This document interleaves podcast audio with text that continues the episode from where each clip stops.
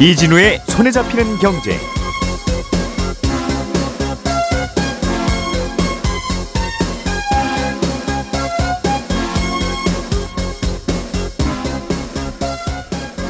안녕하십니까 이진우입니다.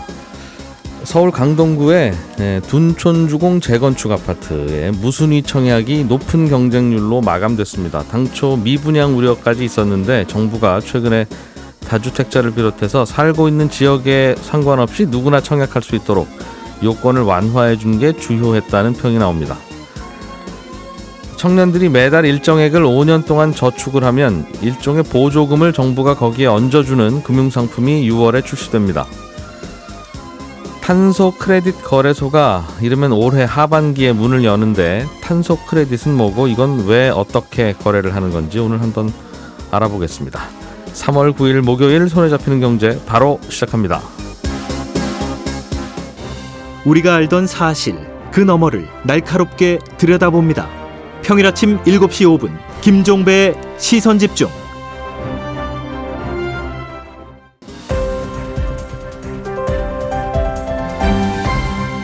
이진우의 손에 잡히는 경제.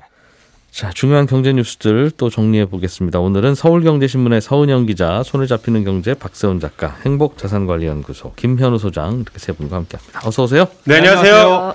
오늘은 청년들이 궁금해할 만한 소식. 네. 음, 마음을 둔 부모님도 궁금해할 소식. 예, 마음은 청년인 저도 좀 궁금한 네. 음, 소식도 좀 들어보겠습니다. 청년 도약 계좌. 그렇습니다. 이건 윤석열 대통령의 공약 사안이었는데요. 구체적으로 어떻게 한다는 건지 이 내용이 어제 나온 겁니다. 음. 물론 어제 나온 것도 완전한 건 아니고요. 정부가 지금 이렇게 진행하고 있습니다. 정도만 발표가 된 겁니다. 근데 이런 내용은 아주 자세히 방송에서 말씀드릴수록 귀에 잘 안 들어오니까요. 핵심만 말씀드리면 가입 기간은 5년이고요. 5년을 채워야 됩니다. 예. 조건에 맞는 사람이 매달 일정액을 저금하면 정부가 매달 일정액을 지원해주고 음. 5년 후에 찾을 때 이자 소득에 세금 안 매긴다라는 게 장점입니다. 소비자 입장에서는 아주 어, 이자가 많이 붙는 네, 적금이 하나 나왔네. 그렇습니다. 그러나 청년만 가입할 수 있다네. 그렇죠. 그런 뜻이네요. 네. 정부 지원금은 얼마나 거기에 붙여준다는 거예요? 또 소득 구간에 따라서 지원금이 조금씩 다른데요. 예. 최소 월 2만 1천 원이고요. 최대 월 2만 4천 원입니다. 음. 매달 70만 원까지 넣을 수 있는데 매달 70만 원씩 넣고 정부 지원금을 매달 2만 4천 원씩 받는다고 하면 그러니까 최대치죠. 1년에 한 30만 원 정도 주는 거네요, 정부가. 그렇습니다. 예. 그러면 4,344만 원을 5년 후에 받게 되는 거고요. 음. 여기에 이제 5년간 은행 이자가 더해지게 되는 건데 어제 나온 보도들을 보니까 5년 후에 최대 5천만 원을 받을 수 있다. 음. 이렇게 다들 썼던데 요건 정확한 내용은 아닙니다. 왜냐하면 언론에서 계산한 건 은행 이자를 연 6%로 가정을 한 거거든요. 연 6% 금리를 은행이 줄지 안 줄지는 모른다. 그렇습니다. 음. 이자를 얼마로 할지는 어제 확인해 보니까 아직 정해지지 않았습니다. 음. 아직 은행 측이랑 지금 정부랑 협의 중이라고 하던데 이자는 그냥 아- 은행이 알아서 정할 거고요. 음. 정해지면 금융협회 홈페이지에 이자를 공시를 하도록 할 겁니다. 사실 시중 이자 은행은 주면 되는 거고, 네. 어, 정부가 지원하려면 거기다 덧붙이면 되는 거고, 네, 이자 소득세 안 주는 것도 뭐 정부가 하면 되는 건데 안 네. 내는 것도, 그렇죠. 아 거의 5천만 원 다 왔는데 좀 은행이 좀 이자 좀 더 써서 좀 채워 주시죠. 이름 딱 5천만 원짜리 한다고 하면 좋지 않습니까? 그렇게 이런. 물밑 거래가 좀 있을 거예요. 네. 음. 어, 관심 있는 건 그럼 어떤 계층에게 주는 혜택이냐? 일단 이 건데. 상품의 이름이 청년 도약 계좌니까 예. 청년만 가입할 수 있죠. 그리고 보통 이런 경우에 청년은 만 19세에서 만 34세입니다. 예. 군대 다녀온 분들은 입대 기간만큼 지금 나이에서 빼주는 거고요. 예. 본인 소득하고 가구 소득을 보는데 일단 본인 소득은 전년도 기준으로 7,500만 원 이하인 경우 가입이 가능한데요. 음. 전년도 소득이 6천만 원에서 7,500만 원인 경우는 또 정부 지원금은 안 줍니다. 음. 그냥 이자의 비과세 혜택만 주는 거고요. 예. 6천만 원 이하인 경우에 소득 구간별로 정부 지원금 매칭 비율이 아까 최소 2만 1천 원에서 최대 2만 4천 원이라고 말씀드렸잖아요. 음. 비율이 조금씩 달라집니다. 전년도 기준 소득이 그럼 6천만 원 이하여야 되는 건데 예. 여- 소득이 0원이다. 네. 소득이 없다. 네. 그래도 됩니까? 오래 취업한 사람은 안 돼요.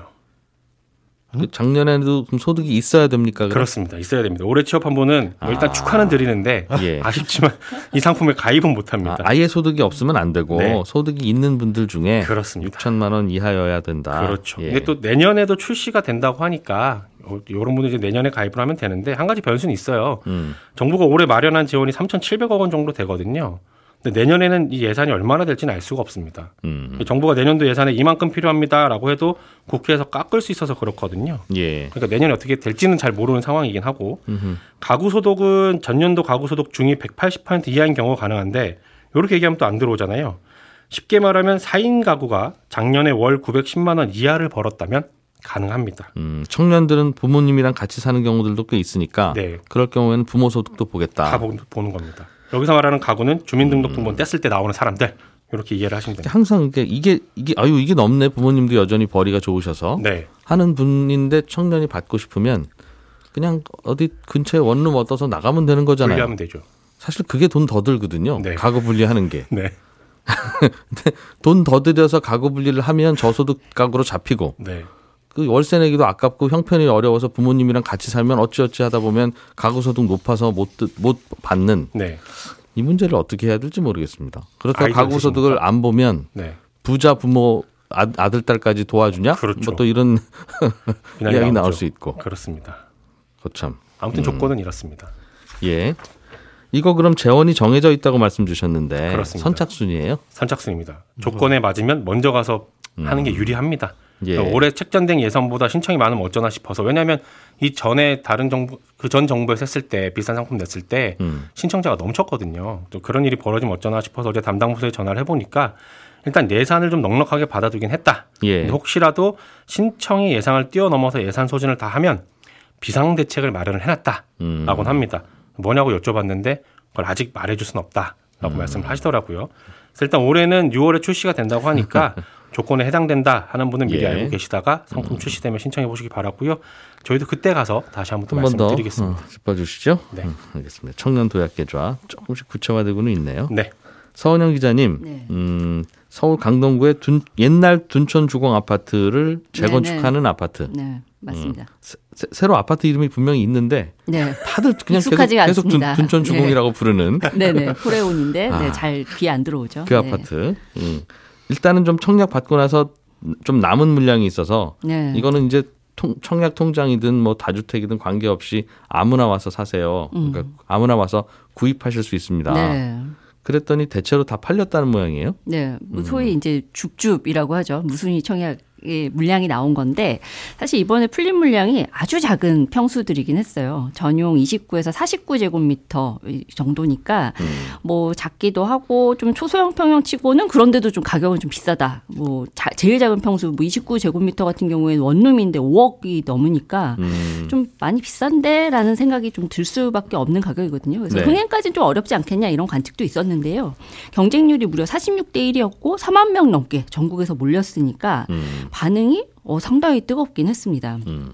어, 말씀하신 대로 규제 완화 효과가 분명히 있었던 건 맞는데, 어, 이렇게 얘기하면 일부는 맞고 좀 일부는 틀린 얘기가 되긴 할 것 같아요. 왜냐면 지난달 이제 말부터 어디에 살든 뭐 집이 있든 없든 만 19세 이상이라면 누구나 무순위 청약 물량에 청약할 수 있게 해주는 이 예. 규제 완화가 이루어졌거든요. 그래서 이 전국에서 청약 신청이 몰려든 건 분명히 맞습니다. 이 규제 완화 효과 때문에. 그 전까지는 왜 미계약분 청약하려면 해- 무주택자여야 되고 해당 지역에 살고 있었어야 됐거든요. 어 근데 이제 실상을 좀 들여다 보면요, 이 예. 청약 신청하신 분들 상당수가 이미 규제 완화가 돼서 베팅을 했다기 보다는 앞으로 규제 완화가 될 가능성에 베팅을 하신 분들이다 이렇게 좀 설명할 수 있을 것 같아요. 이번에 그 남은 물량 사신 분들이 네. 규제가 풀려서 아유 나도 해당되네 하고 산 게 아니라 네, 앞으로 규제가 풀릴 수 있으니까 산 네. 거다? 풀릴 거다 이렇게 생각하면서 네. 무슨 무슨 말이에요 그게? 네. 이 문재인 정부 당시에 이제 바짝 조여놨던 이 대표적인 분양 관련 규제를 좀 꼽아보면요. 네. 전매 제한, 뭐 실거주 의무, 취득세 중과, 중도금 대출 한도 설정 뭐 이렇게 네 가지 좀 꼽을 수 있을 것 같아요. 음. 네. 근데 이 중에서 전매 제한이랑 중도금 대출 한도 축소 관련 규제는 지금 완화되고 있고 완화가 될 예, 확정이 됐습니다. 음. 그런데 이제 나머지 취득세 중과와 실거주 거- 의무 완화는 추진하겠다고 밝힌 거지 아직 시행이 된 게 아닙니다. 그러니까 이게 되게 많은 분들이 좀 헷갈려 하실 수밖에 없는데요. 네. 이게 당연히 법이 개정되겠지 생각하고 만약에 청약을 넣은 분들이라면 개정이 끝내 불발됐다? 그럼 이때는 좀 낭패를 보실 수도 있을 것 같아요. 아 지금 다주택자 취득세 중과하는 것도 네, 폐지하고 네, 어 아파트 새로 분양받으면 반드시 들어가 살아야 되는 거. 시- 시멘트만 조금 마르면 집 주인이 들어가서 살아야 네, 되는 네, 세 주면. 안 되는 네. 그런 규제도 아직 살아 있다. 네, 아직 살아 있습니다. 이게 아. 법 통과가 안 됐는데요. 이게 왜 헷갈려 하시냐면 작년 이제 12월 21일에 이 정부에서 발표를 했습니다. 그러니까 저희 앞으로 규제 완화할 거고요. 그리고 음. 또 연초 되니까 어, 규제 완화 될 거니까 기대하세요라는 내용의 이제 기사들이 나왔는데 이제 딱 제목만 읽으신 분들은 네. 아, 올해부터 이제 규제가 풀렸구나라고 생각을 하시는 분들이 굉장히 많은 거예요.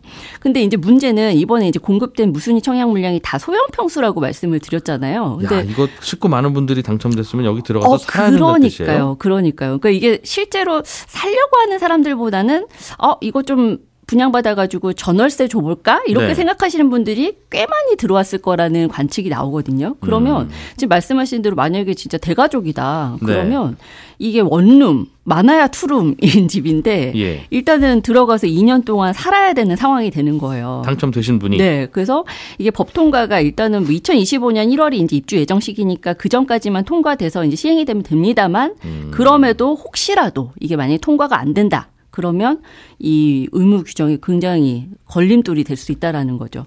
문제는 이제 더 애매한 상황이 좀 이제 예상이 된다는 건데요. 아까 네. 제가 전매 제한 규제는 풀렸다고 말씀을 드렸잖아요. 음.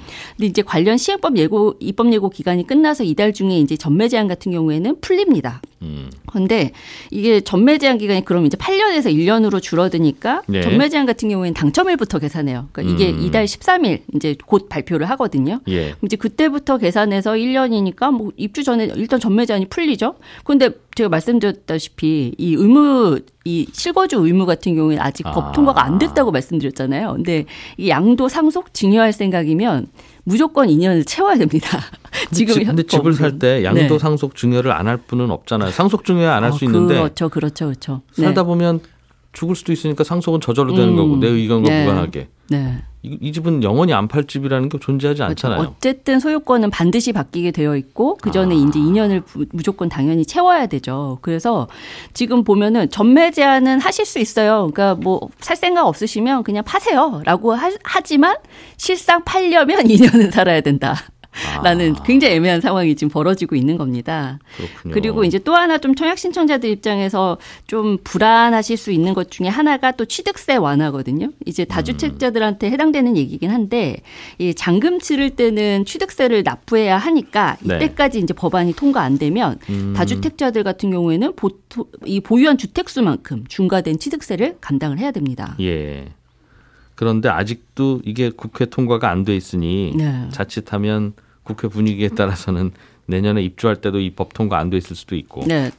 다들 지금 이제 불안불안한데 음. 이제 원래는 2월 국회에서 뭐 논의 되겠지 해서 정부에서도 계속 이제 드라이브를 좀 걸었는데 예. 사실 논의조차 지금 안 되고 있거든요. 음. 그러니까 좀 자꾸 차일피일 미뤄지니까 좀 불안하신 분들 많을 것 같아요. 이제 특히나 이 이제 작년 12월에 왜 정부가 이제 음. 규제 방안 내놓으면서 잔금 지급일이 2022년 12월 21일 이후라면 소급 적용 해 줄게요. 그러니까 음. 불안해들 하지 마세요. 막 이렇게까지 좀 발표를 했었는데 이것도 예. 법 통과가 돼야 소급 적용이 되는 거거든요. 그래서 지금 현재로서는 일단 이 다주택자들이 이제 조정 대상 지역 가가지고 이제 투자했다 뭐 이러면은 8% 세율 지금 8% 적용받고 있는데 나중에 이제 이게 풀리면 이 법 통과가 되면 기본 세율 1에서 3% 적용해주겠다라는 게 지금 골자거든요. 그러니까 어 근데 일단 지금은 1에서 3%라고 생각하고 부동산 갔다가 음. 갑자기 어 8%입니다. 일단 8% 내고 나중에 법 통과되면 그때 돌려받으실 수, 받으실 수 있으니까 뭐 걱정하지 마세요라는 얘기를 들어도 일단 일단 원이네. 8% 내야 된다라면 이게 워낙 거래 액수가 크기 때문에 네. 다들 아 이게 안 됐단 말이야라고 좀 굉장히 이제 헷갈려하시고 당혹스러워하시는 분들이 아직은 아직은 잔금 치를 많습니다. 때는 안 됐으니까 네. 좀 기다려 봐야 되겠습니다만 여러 식구 사는 분이 당첨됐는데 실거주 하라고 하면 그게 그게 제일 참, 걱정입니다. 참 그러네요. 네, 29제곱미터 뭐 음, 그럼 아버지 네. 명의로 당첨됐으면 아버지만 그쪽에 저, 전입신고하고 거기서 혼자 사시면 되는 네, 혼자 살기 딱 좋은 평수라고는 합니다만 네 관심 있으신 것 같은데요. 아닙니다. 고민이 좀 되시겠네. 예. 그렇습니다. 아유 저런 고민 할 수만 있으면 좋겠다 하는 분들이 많으니 네. 뭐 뭐라고 할 수는 없습니다만 음, 아무튼 어느 쪽이든지 정책을 좀 빨리 가리마를 타줘라 네, 그 말이죠. 그렇습니다. 네. 예. 자 알겠습니다. 김현우 소장님. 네. 탄소 크레딧 거래소라는 게 올 하반기에 우리나라에서 생긴다는데 네. 탄소 크레딧은 관심이 없지만 거래소가 생긴다고 하니까 이거 뭐 또 또 돈 벌 기회가 있나 싶어서 관심이 좀 생기긴 합니다. 네. 뭐예요 이게? 그 뭐, 뭐, 뭔지는 알고 사고 팔아야 되겠죠. 예. 이 탄소 크레딧이라는 거는 탄소 배출권의 한 종류인데요. 음. 탄소 배출권은 말 그대로 탄소를 배출할 수 있는 권리입니다. 그러니까 기업이 생산 활동을 하면 온실가스를 배출하게 되잖아요. 예. 정부에서는 대상 기업별로 1년 동안 배출할 수 있는 이 탄소의 양을 정해 놓습니다. 음. 그리고 그만큼 그 온실가스를 배출하려면 할당량만큼의 탄소 배출권이 필요한데 일종의 그 탄소 쓰레기 봉투라고 보시면 돼요. 종량제 유료 탄소 쓰레기 봉투. 네. 그런데 예. 유료지만 정부에서 한 90에서 100%는 무상으로 주기도 하고요. 부족하거나 뭐 이런 것들은 거래 시장에서 음. 기업들이 사거나 아니면 입찰을 통해서 구해- 구매를 합니다. 네. 아, 할당량보다 적은 탄소를 배출하게 되면 그만큼 쓰레기 봉투 아껴서 이월할 수가 있고 음. 또 반대로 넘쳐서 배출하면 어, 추가적으로 이 쓰레기 봉투를 사야 되는 거죠. 시장에서 그렇습니다. 음. 아, 그런데 이런 할당량에 대한 배출권은 규제적인 성격을 갖고 있어서 이런 시장을 규제적 탄소 시장 또는 뭐 할당량 시장 이렇게 부릅니다. 음. 반면에 탄소 크레딧은 뭐냐면 이 자발적 탄소 시장이라는 곳에서 거래되는 배출권인데 요거는 쓰레기 봉투라기보다는 약간 쓰레기 제거 장치의 개념이에요. 그러니까 온실가스를 제거하거나 줄이는 프로젝트를 수행하면 어, 온실가스를 1톤 감소할 때마다 1크레딧을 에, 생성을 해줍니다. 그러니까 예를 네. 들어서 어, 선진국이 개발도상국에 뭐 음. 나무를 심는 사업을 수행을 한다거나 음. 아니면 어, 폐플라스틱을 재활용하는 사업을 뭐 한다거나 이런 것도 다 해당이 되고요. 아니면 자체적으로 아 우리는 제품을 만들었는데 뭐 반도체 회사 같은 경우는 음. 기존보다 전력을 절반 정도밖에 소모 안 합니다. 그래서 탄소를 덜 씁니다. 이런 것들도 넓게 보면 다 해당이 됩니다. 그럼 신청을 하면 어이구 그러네 잘했네 그러면서 크레딧을 준다는 거죠. 그렇습니다. 음. 그래서 100크레딧이다 그러면은 그래. 100톤의 이 배출을 아, 어, 줄이는 거죠. 제거했다. 네, 제거한 네. 걸로 보는 거죠. 예. 그래서 이런 탄소 크레딧 거래소라고 한다면은 이 크레딧을 거래할 수 있는 뭐 주시장 같은 거고요. 그런 그렇게. 받은 크레딧을 네. 그럼 그렇게 받은 크레딧을 탄소 많이 배출하는 기업이 사서 그렇죠. 자기들 탄소 배출권으로 쓸 수도 있고. 맞습니다. 음, 지금까지는 거래 기업들끼리 거래하는 거는 있었는데 네. 이번에는 착한 일 하면 크레딧을 주는 제도를 새로 하나 만들었다. 아, 예전부터 있었는데 우리나라에서는 그 인증 기관이 사실상 뭐 민간 기업 하나 정도만 있었고 그래서 대한상공회의소에서 조금 규모를 크게 해가지고 아. 해외처럼 우리도 하겠다라는 거고 제도는 있었는데 네. 거래소뿐만이 아니라 그걸 인증해주는 사업도 같이 하겠다 하반기에 음. 아, 이렇게 밝혀놓은 상태인 겁니다. 인증해주는 쪽이 없었으면 그동안 참 잘했어요 도장도 아무도 안 찍어줬을 거고 해외에서 찍었습니다. 아, 해외에서 도장 받아서 네. 그럼 굿잡 도장이었겠네요. 그 갖고 와서 우리나라에서 팔면 됐는데 네. 음, 우리나라에서도 이제 찍어준다. 네. 참 잘했어요로 어, 찍어주도록 만들겠다라는 겁니다. 음, 그렇군요. 누가 너 어디서 한다고요? 이게 두 가지입니다. 이제 국제기구에서 하는 게 있고 민간에서 하는 게 있는데 유엔 기후변화 협약의 주관하에 이제 선진국에서 아까 개발도상국에 투자해가지고 뭐 음. 나무 심거나 이러면은 찍어주는 도장이 있는 거고요. 아, 지금 앞으로 상공회의소가 하겠다는 건 민간 중심으로 인증해주고 발행하는 크레딧입니다. 이런 민간 인증기관들은 유엔에서 일단 음. 인증을 해줘야 아, 이런 할- 활동을 할 수가 있는 거고요. 주로 지금은 해외에 있는데 뭐 미국의 베라라는 업체하고 스위스의 골드 스탠다드라는 두 곳이 전체 발행량의 92%를 차지하고 있으니까 거의 전부라고 볼 수가 있어요. 음, 아, 이렇게 해서 온실가스 저감 사업을 통해서 실제로 탄소 배출이 얼마나 되는지는 제3자를 통해서 입증을 해야 되고 네. 그 증거를 가지고 증명을 하게 되면 이 민간 인증 기관에서 아, 그래 참 잘했어 라고 도장을 찍어주는 이 크레딧을 발행을 해주는 거죠. 음, 그러니까 크레딧에는 또 고유 번호가 매겨져서 거래소에서 유통되고 관리되다가 마지막 구매자가 아 저 이만큼 탄소 배출한 거 깎아주세요라고 요청하면 그때 이제 소멸되는 그런 아 실수요자가 네. 크레딧 실수요자. 그러니까 크레딧 탄소 실수요자. 많이 배출하는 공장 같은 데서 사서 그렇죠. 이게 쓰레기 봉투 대신으로 쓰겠다 우리. 네. 그러면 우리는 100만 톤 썼는데 뭐 음, 10만 톤 깎아 주세요. 그렇게. 그럼 90 예, 10만 톤이 깎이는 거죠. 음. 지금까지는 진짜 뭐 전력 회사나 철강 회사들이 탄소 배출을 줄이려면 네. 무슨 친환경 설비 사다 놔야 되고 엄청나게 돈이 많이 들 텐데 그렇습니다. 그냥 그러지 말고 여기서 그냥 참 잘했어요 도장을 한 열댓 개 사다 그걸로 대체해도 된다 그 맞습니다. 말이군요. 예. 이게 음. 어떻게 보면 그러면 쓰레기 봉투만 있으면 되지 뭐 그것까지 해라고 하면 이런 제도가 있기 때문에 아, 참여를 더 유도를 할 수가 있는 거예요. 예. 그러니까 지금까지는 이게 모든 기업에 해당되는 건 아니거든요. 탄소 배출권에 대한 부분이. 음. 예, 그러다 보니까 아, 이 할당 대상이 아닌 곳들, 그러니까 예. 쓰레기 봉투를 안 사도 되는 기업 같은 경우에는 사실 이런 탄소 저감에 대한 활동을 유도를 할 수가 없었습니다. 음. 어, 뭐 의무도 아닌데 이렇게 생각을 할 수가 있는 거죠. 그러다 보니까 이 탄소 크레딧이라는 걸 만든 건데 이렇게 되면은 어, 다른 기업들의 적극적인 이 참여도 유도를 할 수가 있는 거죠. 그러니까 해외 사례를 보면 두 가지 정도로 나눠 볼 수가 있는데요.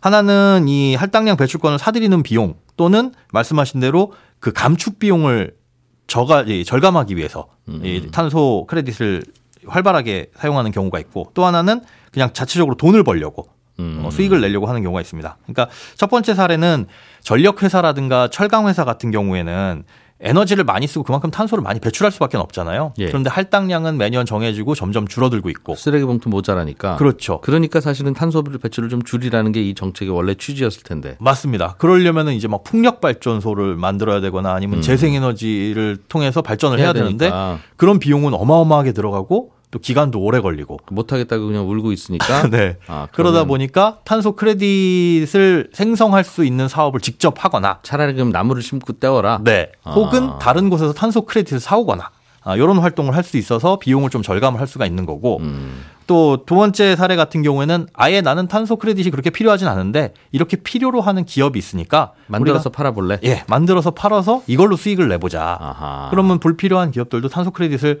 생성을 해서 뭐 개발도상국에 나무 심어가지고 하든 아니면 뭐 재활용 사업을 열심히 하든 그렇게 해가지고 만들어내면 수익을 창출할 수 있으니까 음. 다른 기업들까지도 어 이런 사업에 예, 참여를 할 수가 있다는 거죠. 음.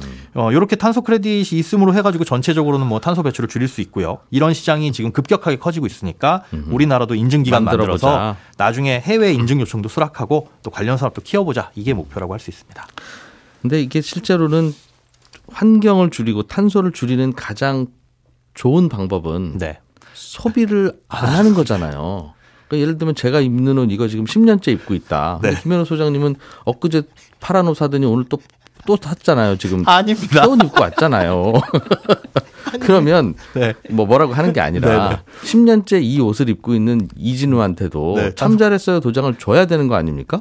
아니면 뭐 어제 책상이 하나 필요했는데 중고 거래를 했다 새로 안 사고 네. 그럼 줘야 되는데 네. 그런 거 줍니까? 이거 이거는 참 잘했어요고 이거는 별로 안 잘했어요를 무슨 기준으로 정할 거냐? 음. 그렇게 따지면 방글라데시나 어려운 나라에 사는 국민들은 다 참 잘한 건데 소비를 잘 안 하니까 네. 그 어떡하죠 그거? 그런 생각이 얼핏. 어, 그 지금 나무 심는 거 같은 것만 그 참 잘한 게 아니라 네, 네. 실제로는 소비를 덜하거나 아껴 쓰고 나눠 쓰고 바꿔 쓰고 하는 게 친환경이지. 네. 뭐 꼭꼭 풍력 발전을 해야 친환경이고 그런 거 아니잖아요. 개인에게도 그 크레딧을 줄 수 있다면 그 개인이 받은 크레딧을 또 팔수 있다면 뭐 나중에 이렇게 제도가 개선되면 그 유럽의 더 친환경. 국가들 풍력 발전하고 태양광 발전한다고 하지만 네. 옷은 많이 사고 빵은 많이 사 먹고 우유도 많이 먹고 그러잖아. 그러니까 거기서 환경이 다 오염되는 거 아닙니까? 그럼 그 풍력 발전한다고 잘한다고 해야 되는 건지 여쭤봐 주십시오. 네. 예, 서은영 기자, 박사훈 작가 그리고 어, 환경을 생각하는 김현우 소장 이렇게 세 분과 함께 경제 뉴스 재미있게 들어봤습니다. 저는 내일 아침 8시 30분에 다시 옵니다. 이진우였습니다. 고맙습니다.